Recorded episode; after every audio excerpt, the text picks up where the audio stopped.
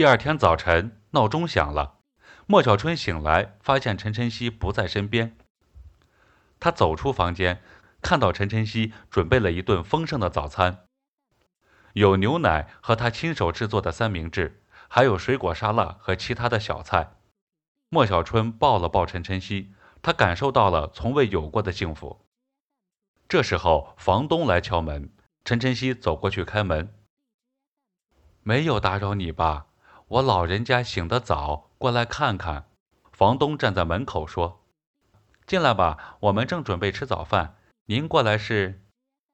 哦，我一直跟小徐联系，前段时间打电话给他，他说他不住在这儿了。你们吵架了？我过来就是要问问你们还继续住在这里吗？小徐，陈晨曦很疑惑，不知道房东在说什么。房子是别人介绍的，可是合同是我跟您签的，每个月的房租也是我打过去的，我肯定要继续住啊。房子还有半年才到期呢，您这房子是要打算卖还是怎么着？继续住就好。那就准时交房租和水电费。说着，房东东张西望的看房子有没有损坏。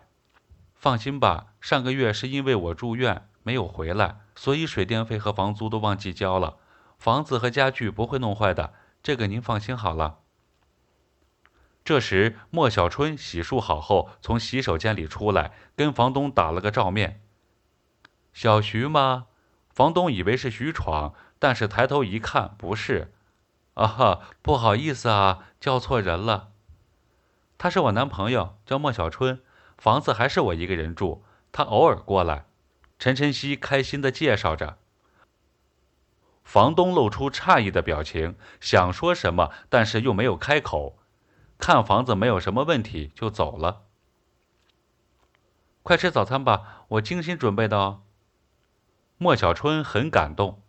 可是房东的那句话让他有些不安。小徐是谁？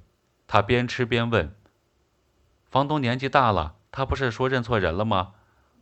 我做的爱心早餐好吃吗？陈晨曦表现出幸福人妻的样子。莫小春点了点头。这个房子还有半年到期吗？嗯。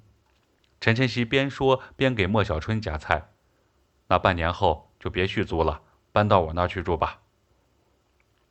就这么想骗我天天给你做早餐呢？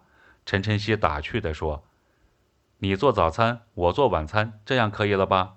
这还差不多。”送陈晨曦上班的路上，莫小春突然感到事情有些蹊跷。他想到昨天陈晨曦接到法院的电话，今天房东认错人，还叫自己小徐。这个小徐应该就是徐闯。这个人也曾经打过电话给陈晨曦。可是陈晨曦却表现出什么也不知道的样子。莫小春想，陈晨曦是个单纯的人，他没有理由撒谎骗自己。正在琢磨着，他想到了董卿。莫小春觉得董卿应该知道一些事情。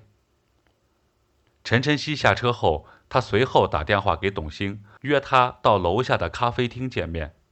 董卿来到咖啡厅，他很纳闷，莫小春怎么会约他见面？当莫小春告诉他有人起诉陈晨曦离婚的事情，董卿有些惊讶。他没有想到徐闯会这么快就起诉离婚。你爱陈晨曦吗？有多爱？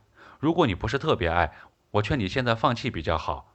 我不想陈晨曦再次受到伤害。董卿想知道莫小春对待陈晨曦的态度。我很爱他，想娶她为妻的那种爱。董卿看到莫小春认真的样子，于是把全部的事情都告诉了莫小春。出车祸之前，陈晨曦正在餐厅签离婚协议，随后就出了车祸。他头部的伤虽然好了，但是他的爱情记忆全部消失了。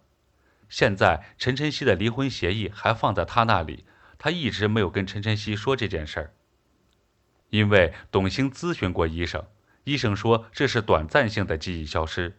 出院后，也许就想起来了。再加上这段时间，因为自己和管望正在操办婚事，让他无暇顾及这件事情。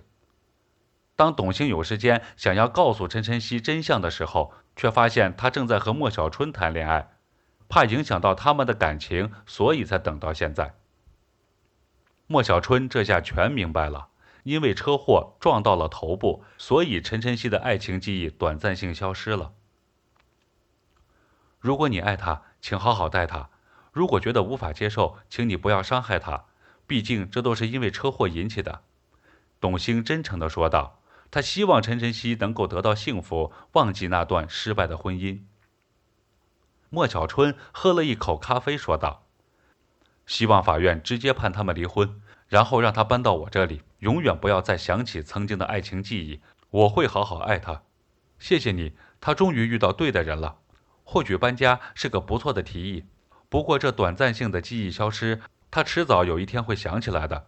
也许三个月，也许六个月。我倒希望他快点想起来，然后真正的忘记那个人。”董卿感激地说道。“那份离婚协议能拿给我看看吗？”“可以，改天我拿给你。”他们两个人既没有任何共同财产，也没有小孩。如果法院判他们离婚是最好的，反正他们离婚协议已经签了。我本来是打算这个星期找他，跟他讲清楚这件事情。毕竟他有知情权，做决定的人只能是他自己。你说的也有道理。让我想想，你先别跟他说好吗？好，我可以等等。你想好计划后再联系我。董卿说完，离开咖啡厅回公司了。